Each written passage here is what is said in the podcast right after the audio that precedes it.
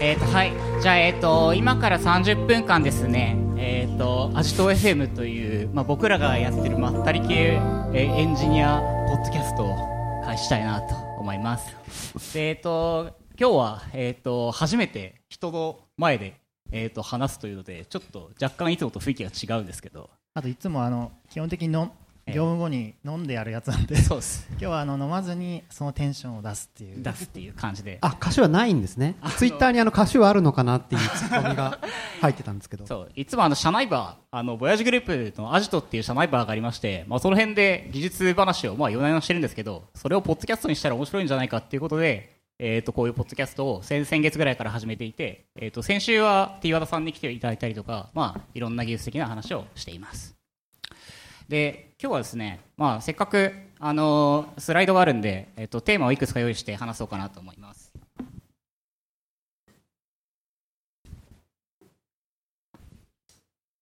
えっと、まず最初に今日のゲストをですね、えっと、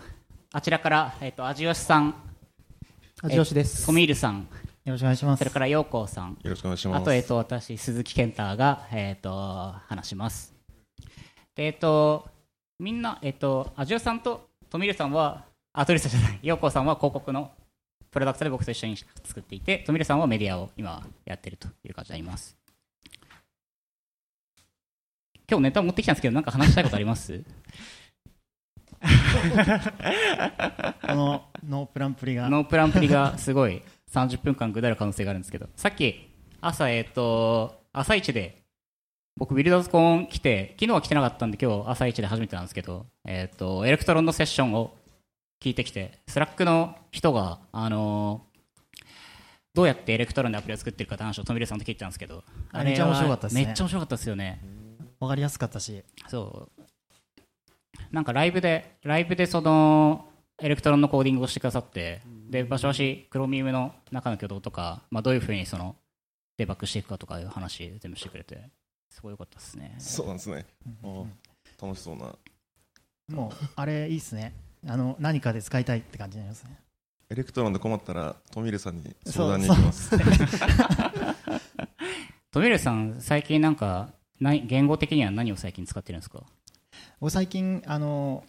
3ヶ月に1回メインの言語が変わるみたいな感じのフあォローするプロジェクトなんですけど今シンフォニーあ、PHP ですね。シンフォニー2ヶ月ん？1ヶ月目ぐらいですね、はいはいはい。どうすか、シンフォニー？シンフォニーまるでわからなかったんですけど、はい。あのもうすでにある程度できたプロジェクトにアサインだったんであのインテリジェの力でやってますね。あー、PHP、そう、なんか、PHP ストーブの話を、あそうですね。PHP ねストームとほぼ一緒な感じで使える、ですですよね。インテリジェ PHP 僕もプロダクトで書くとき結構あるんですけど、まあ、PHP ストーム使うと全然言語的に変わった感じで書けてなんか PHP ってその、まあ、動的片付けの言語なんでなかなかそのパラメータ、まあ、PHP7 からリターンタイプとかもついてきたりしたんですけど、まあ、基本的には型がなくて、まあ、アノテーションをつけると PHP ストームだとすごく PHP でも、まあ、静的片付けではないんだけど型の力を使って実装できるんで僕らのチームはあのチームで PHP ストームを入れてたりとかもしてますね。なんかインテリジェがいいのはもうあれなんですよね。僕よりもはるかにシンフォニー知ってるんですよね。ヤムルヤムルでさえはい。このなんか1個足りてないよとか、その自動生成のやつとかはもうほとんどコードを書いてくれるんで、はいあはい。なるほどこういうふうにこやるんだってういう、ん。なんかあ DI なのねみたいなのとか、はいシンフォニーじゃなくてインテリジェに教えてもらってるって感じですね。PHP 書かれてる方ってどれくらいいらっしゃいますか、まあ、結構少ないああでも3割2割ぐらいですかね。他ってどれくらい？今は僕ら結構 Go を仕事で書くことが多くて多いんですけど Go, Go ユーザーの方ってどれくらいいらっしゃいますか？あでも PHP と同じぐらい？あ多いかも。結構多いですね。他は何なんでしょうね。パパールじゃないですか？あーファールなんですか？あねそう。今日あのお三方をあのお呼びしたのはなんかビルダーズコンってやっぱりヤプシからの流れで来てるんで、はいはいはい。まあ、パールに馴染みのある方が面白いかなと思って読んでみたんですけど。今パール書いてますか？書いてます。書いてます。書いてますね。仕事ですか？そうですね。あの、量は結構減ってるとは思うんですけど、まあ、動いてる仕組みはやってますね。うん。あれまだ動いてるんですね。動いてますけど私はもうパールは書いてない。あじゃさん今 Python ですよね。メイそうンでですね。あそうなんですね。Python でもなんかなんかなんでしょう。よくわかんないのであー。PyCharm を使ってさっきあーと一緒でですよね。ID に助けられて。はいはいはいはいそう Python も全然 PyCharm 使うと違います？なんか型を使える。そうですね。あのなんか最初から全部自分で書いたコードならいいんですけど、他人が書いたコードで継承とか未起進とかしてるとはいはい。ソースコード読んだだけで最終的にこのクラスがどう振る舞うのかって見えうん。見えづらいので、はい IDE とかだと最終的にこのメソッドが生えてこのフィールドがあるよみたいなのは見せてくれるので、そういうのないと辛いかな、いちいちジャンプソースコードジャンプだけでそれを全部把握するってちょっと人間には無理だと思います。あそうですよね。ので IDE はいい。で Perl Perl はパールの IDE はあんま聞いたことないので分かんないんですけど。僕もあの Vim で最近 Go をプラグイン使ってこう使ってるとあー。ID 的な振る舞いって便利だなっていうのを体感して Perl の作業をすると 前どうやって書いてたっけな？みたいな。そうそうそうそう。よく書いてたなって感じだね。いやなんか僕毎年あの学生に夏のインターンでさん今年だと30人ぐらい来るんですけどエンジニアの学生が。で毎年エディター何使ってますかって聞くとあのビブと EMAX の比率が バシバシに落ちていってて、もう半分もいないっすね。インテリジェが多い。うん。ですね。あとアトムとか。うんうん。そう僕も合格時はビムで書いてるんですけど。あそうなんですか？ちょっとビム今ビムユー現役ビムユーザーの方ってどれくらいいらっしゃいますか？あ。多数派かもしれない。ああでもこれはこ れはビムだけ聞くとビムだけ聞く見方によると問題があるんで。そうですね。EMAX 派の方ってどれくらいいらっしゃいますか？あ。ちょっと具体的な数字は申し上げないように。拮抗してたといういらっしゃるいっぱいいましたね。これあの聞いてる方は音声しかわかんないんで。そうですね。はい、録音はえー、横さんなんか毎日朝ビルドビムをビルドしてるって聞いたんですけど今もやってるんですか？あー毎日やってますね。あ あのなんていうんですかそのビムってこうバージョンアップ最近すごく早いんで新しいの使いたいなというモチベーションだけでやってるんですけどミナルみたいなやつですか？最近ターミナルの機能がガンガンこう、はいはいなんていうんですかそのリリースのえっ、とですかメッセージっていうんですか書かれてるんですけどまだ使ってないんですよね。であそうですね。なんかマッツンさんが、あのビム8にターミナル機能を入れたっていうのをはい。ツイートしてましたけど、そう。あんまり僕ビムからターミナルそのまま使うことないですね、まあ基本的にウィンドウを分割してあの TMX であの、うん。セパレートしてますけど、普段ってどうどうされてます？アジョスさんとか。えこ質問の内容がよくわからたない例えば。エエディターを使ってる時にターミナルを多分使いたいと思うんですけど、うんあー。私は TMAX じゃなくてスクリーンだけどスクリーンで別なところにやるかあえっとなんだろうな。大体作業してるカレントディレクトリにメイクファイルが置いてあるのでビムからメイクなんとかってやりますね。そうなんか弊社すべてのプロジェクトあ親父グループってサービスがすごくたくさんあるんですけどどのプロジェクトに行っても大体メイクファイルが置いてあってまあ今2017年なんですけどメイクテストってやると大体すべてのプロジェクトのテストが通るっていう風になっているので今日なんなんていうんですかね。開発プロトコルというか。あれ多分これの書いてある実力評価会とかにちょっと関係があるんですけどすごい最初期テスト書いてますかっていうのを聞いたときにいろんな言語いろんな環境が各チームあるじゃないですか。でそれでその私が全然知らない言語環境のテストの起動のさせ方とか分かんないはいじゃないですか。例えばなんか私はスカラは全然知らないのでスカラで標準的にテストツール何使ってて何のコマンドをどう叩けばテストが走るかって分かんないはい。ので何でもいいのでなんかみんなが知ってそうなそういうメイクテストってやるとテストが走るよとかいろんな準備を整えてこのコマンド内部叩く。ちょっとした簡単なラッパーでもいいのでうん。そういうの書いてくれると CI とかに載せるときも楽だしね。の知らない馴染みのない人が最初にやるのが楽ですよみたいなことをいろいろ言いまくってたらなんかうん。メイクがいつの間にか広まって しました。そうですよね。今あの全社的にトラベス CI をあの導入してまして大体すべてのサービスで、えっと GitHub.com を使っていてで Travis を連携すると Travis のテストが走るんですけど、まあ、ローカルでのディベロッパーテストと、まあ、あとインテグレーションテストと、まあ、それから CI で回すときにも、まあ、全部 make 経由で叩くように大体なってますね、知らない環境だとねその Perl を知らない人が prove っていうコマンドを思いつくかって言ったら絶対無理だし。ググるのも辛いので。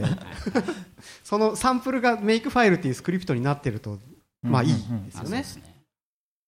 確かに。まあなんか実行できる README みたいな感じですよね。うんそう、大体 make help ってやると、なんか最近あの、 my Makefile、その Makefile 自身が cat されて表示されるんですけど、なんか、完全にヘルプが、お前ら make を読めるだろうっていう前提でこう、構成されているっていう、それ、あれはどうなんだって最近思うんですけどね。そう、評価会の話出ましたけど、あの、僕ら、まあいろんな事業部があって、いろんなエンジニア、今大体100人ぐらいいるんですけど、エンジニアがエンジニアを評価するということをやっています。で、それに基づいて、まあ、給与ですとか、まあ、あと、まあ、まあ、基本的には評価、そのエンジニアに対する評価の、技術面での評価っていうのは、その評価会が担っています。で、まあ、360評価とかもあるんですけど、まあ、基本的にはその評価会をベースにエンジニアの評価をしていて、なので、自分が普段やらない言語とか、関わってないプロジェクトについて、えっ、と、まあ、プレゼンテーションしてもらって、それを2人の評価者が見て、評価をするということをやっています。僕は入社したてなんで来週評価会を受けるんですよね あはい出戻りですけどね。出戻りが そうそうっすよね。評価会そうなんか僕は評価会をするあと評価をする側で入ることが比較的多いんですけどなんかこうやっぱりなんか例えば Android, Android のアプリを見ることがあったりで自分は広告なんですけどメディア系のサービスを見たりそれから例えば最近だとオンプレミスから AWS に移行しているサービスっていうのが比較的多くてですね。それのその移行プロセスにおいてどういうふうにリスクをヘッジしながらやっていったかとかあるいはその移行の計画を立てることとかもエンジニアがやるんですけどもどういうふうにその計画を立てて進めていったかみたいなところをまあ聞いたりとかその実装だけの話じゃなくて事業を進めるためにどういうエンジニアリングをその彼がしたかっていうことを彼彼女らがしたかっていうことをまあ僕らなるべく見るようにしています、難しいですよね。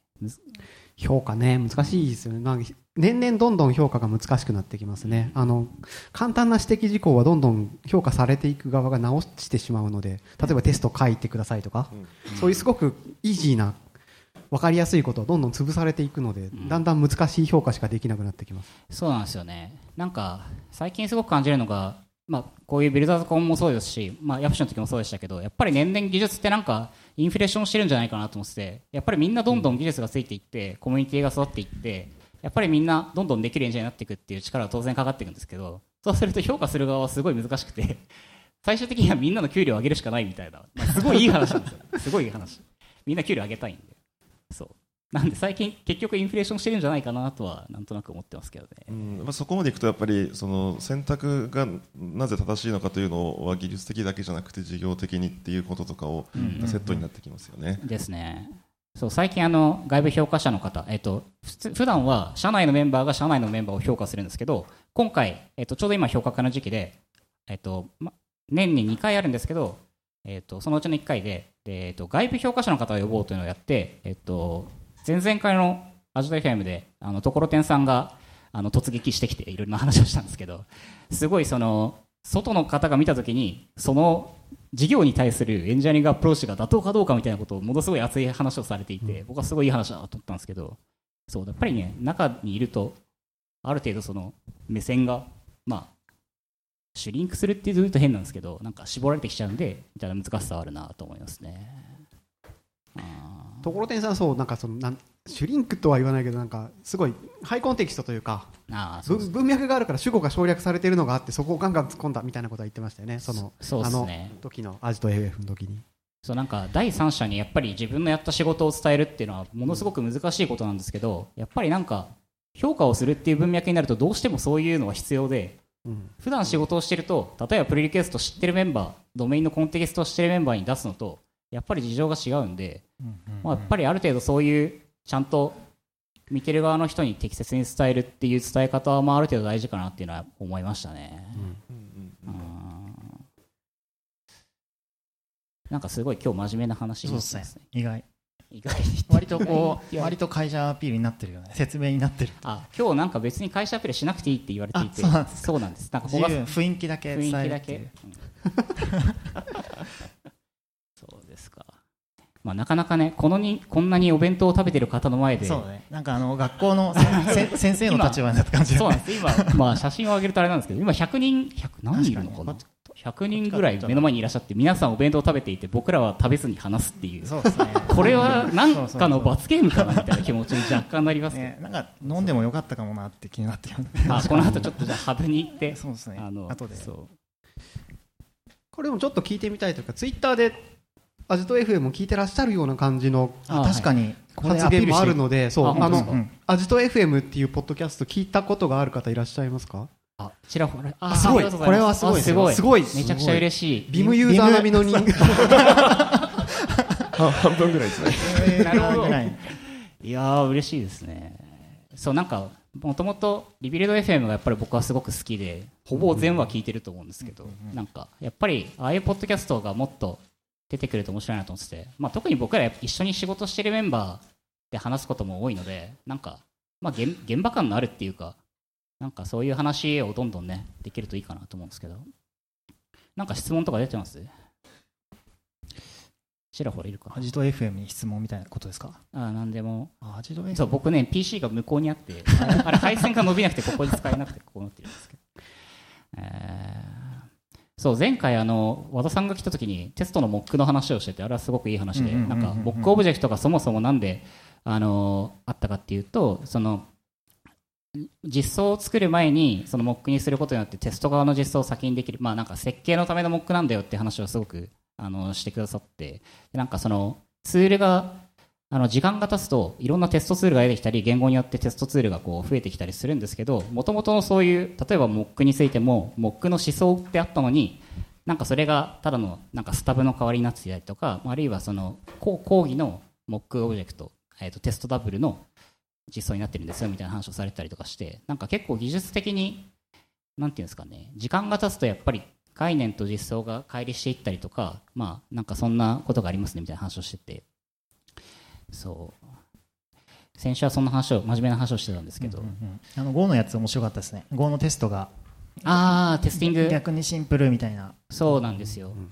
そ Go のテストかか書かれてますよね。今ね。あのテスティングパッケージって Go あるんですけどあれあのアサートの API も API もなくてあとその本当に if 文で分岐して失敗した時にフェイタルで落とすみたいなことしか基本的にはできないっていう設計になっていていわゆる X ユニット系とか、まあ、R スペックとかであるような機能っていうのはないんですけどでもそれでもなんか Go はすごいテストに対するアプローチとしてそういう挑戦をしていてあえてテストライブラリに機能を戻さないことによってあのテストのエラーメッセージをより分かりやすく書いたりとか、まあ、あるいはテストのライブラリに対する特特殊な知識がなくても、えっと書ける。普通の Go コードでテストを書けるっていうのを、まあ、実践しようとしてるっていうのが個人的にはすごい面白いところだなってうんうん思うんですよね。うん結局でもあの英語でなんかこうかっこよく書くのがめんどくさくて テ testify 使ってますけどねあー testify ね そうそうそうそうなんですよね。結構エラーメッセージちゃんと書くって難しいんですよね。なんかテストが失敗した時の。うんうん大体僕もでも、これを言うとあれなんですけど、多分6割ぐらいのテストは、なんか、 want、want なんちゃら、 but、got なんちゃらみたいな、そう、あの、まあまあありがちなテストメッセージになってますけど、そう、テストね。うん。テストエンジニアの方っていらっしゃいますか、まあ、QA、テスト系の方って、あやっぱり少ないですね。多分いらっしゃいますね。うん、ちらほらですけど、まあ普通やっぱやっぱりアプリケーションエンジニアとかソフトウェアエンジニアが多いんで。そう僕らも QA チームをチームに作ったらいいんじゃないかみたいな話を和田さんとディスカッションしたことがあるんですけどやっぱりテストエンジニアを雇ったりとか、まあ、チームを作るのってすごく難しいなって感じていてディベロッパーテストは皆さんやるんですけどただなんかチームとしてそのプロダクトとしてなんか担保したいものをテストしてくれるチームを作るっていうのはなんかすごくハードルが高いなと思ってて、結局今は作れてないんですけどいた方がいいと思います？テストエンジニアあアドテクどうなんでしょうね。アドテク書いてえーっと欲しいよねというのは思いますね、うん。あのーなんだけどおっしゃる通りどういうふうにそのテスティングチームを作ればいいかどっからハイアリングしてきたらいいかって全然アイデアがなくて私も本当フラクト SSP やり始めた直後にテストエンジニア雇いましょうよって言ってたんですけど実現できなかったでもやってほしいこととしてはそのいろんな種類の端末あるしいろんな種類のブラウザがあって回帰テストにも限界があるから、中身を見た上でこの辺臭そうっていうのをもりもりやってくれる人がいたらいいなとはずっと妄想してたんですけど、そうなんですよね、まあ、テストをしてくれる人ってもそうですし、テスト自体のプロセスってやっぱりいろいろ自動化できる部分があったりとか、シナリオを作ったりとかができてそのあなるほどそっちね。あそっちも含めて多分テストエンジニアのチームってそういうことをやっていくのかなと思うんですけど、そうね、なかなか実現できてないんで、わかるわ。あの腕っぷしのに自信のあるテストエンジニアの方がいたら連絡いただけるそういうのはテストエンジニアそうか。って言うんですかね。QA,、まあ、QA とテストっていうとちょなんっと違うけど。かいろいろあってゲームだとデバッガーって言ってそあーはいのはい。人海戦術で実際にゲームを落とし落とそうとして落とすとか、うん。そういう種類の人がいるらしいとは聞くんですけど、えなるとそういうのとはまた別に確かにテストのエンジニアリングをするっていうのもーそうですね。そうですね。そうちょうど一昨日かな？メルカリのココイチさんとあのなんか 代々で飲んでてそうするとなんか、いやテストエンジニア最高だよみたいな話をすごいされててなんか自分たちがやっぱり見つけられないその、エラーとか、まああるいはリリースですごい忙しい時にもやっぱり確認をしてくれる人がちゃんといるから、うん。そのちゃんとそこが担保されていくみたいなうん。話をされてたやっぱりああいいなと思って。ただまあここ改心とアプリだとやっぱり事情がどうしても、まあ、違うとは思うんですけど、うんうんうんそうですね。悩ましい、うん、結構なんか目で見て確認してるそうですね。らしいですもんね。そう。一つ一つのアドネットワーク、うん。ですね。ああはいはいはいはいはいはいはい。まあ、その人がテストしてくれてるみたいな感じ。まあ確かにね。営業の人とかがね。うんそうそうそう。そう。アドテクの話をしようかなと思って書いてきたんですけどなんかアドテクアドテクって言って多分すごくじなんか分かりづらい業態だなと思っていて基本的には、えー、と広告主さんのキャンペーンを、えー、とメディアさんにサーブするための、えー、とクリエイティブを作ったりとか、まあ、配信をしてるんですけど、まあ、やっぱりどうしてもいろんなメディアさんに出るものをサーブしてるんで、まあ、やっぱり確認も難しくて、うん。その確認の部分っていうのはどうしても、まあ、人の手でやることがまあ多いですね。うん。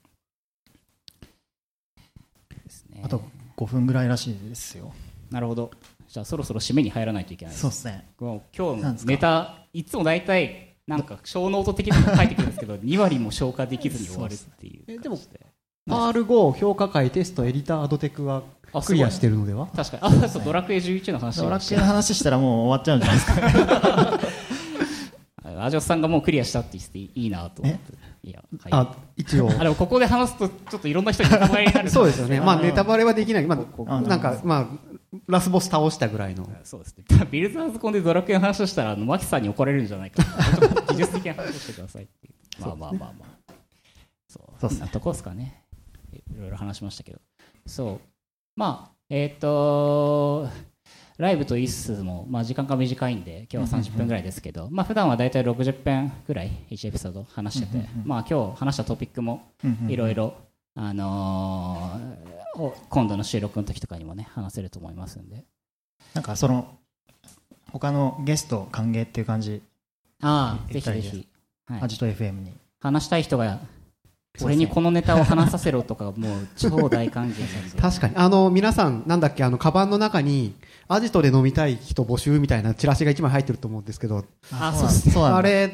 の通りアジト FM 収録に襲撃してきても大丈夫じゃないかと。あれ、微妙にちょっと語弊があって、はいはいはい。アジトゲームってアジトで撮ってなくて、確かに。そうなのあれなんでかっていうと、アジトっざわざわする。ざわざわするんで、はいはいはい。やっぱ飲み会の会場で撮ってるみたいなすごい聞きづらいんでうんうんね、あのじゃあ部屋撮ってやってるんですけど、えー。まあ、普通にあの技術話が普通に僕は好きなので、うんうんあのこういう話ししましょうっていうのがあれば、ぜひっていう感じですかね。まあ収録じゃなくて遊びに来ていただいそう、たね遊びにねあ。まあそれでそのままじゃあ収録しますかっていうのもなあったりなかったりかもしれないああります 僕も今、カバンにあのいつもレコードが入ってるんで、えそうなの？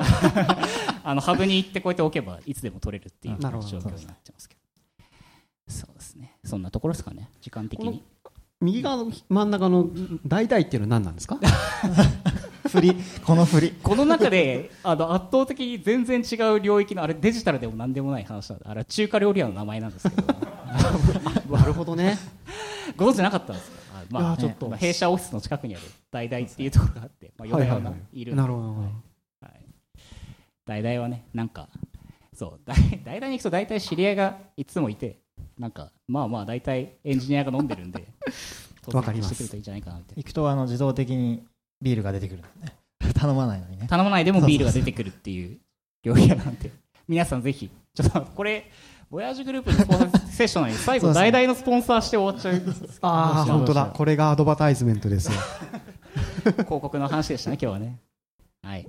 じゃあ時間的にもそろそろ終わりになっているので締め締めに向かいたいと思います。えっとまあえっとそんな感じでえっといろいろやってますが、えっと、ボヤジグループエンジニアを、えっと、多方面募集しておりますので、えっと、ぜひどうぞよろしくお願いします。はい、じゃあ、えっと、今日はどうもありがとうございました。ありがとうございました。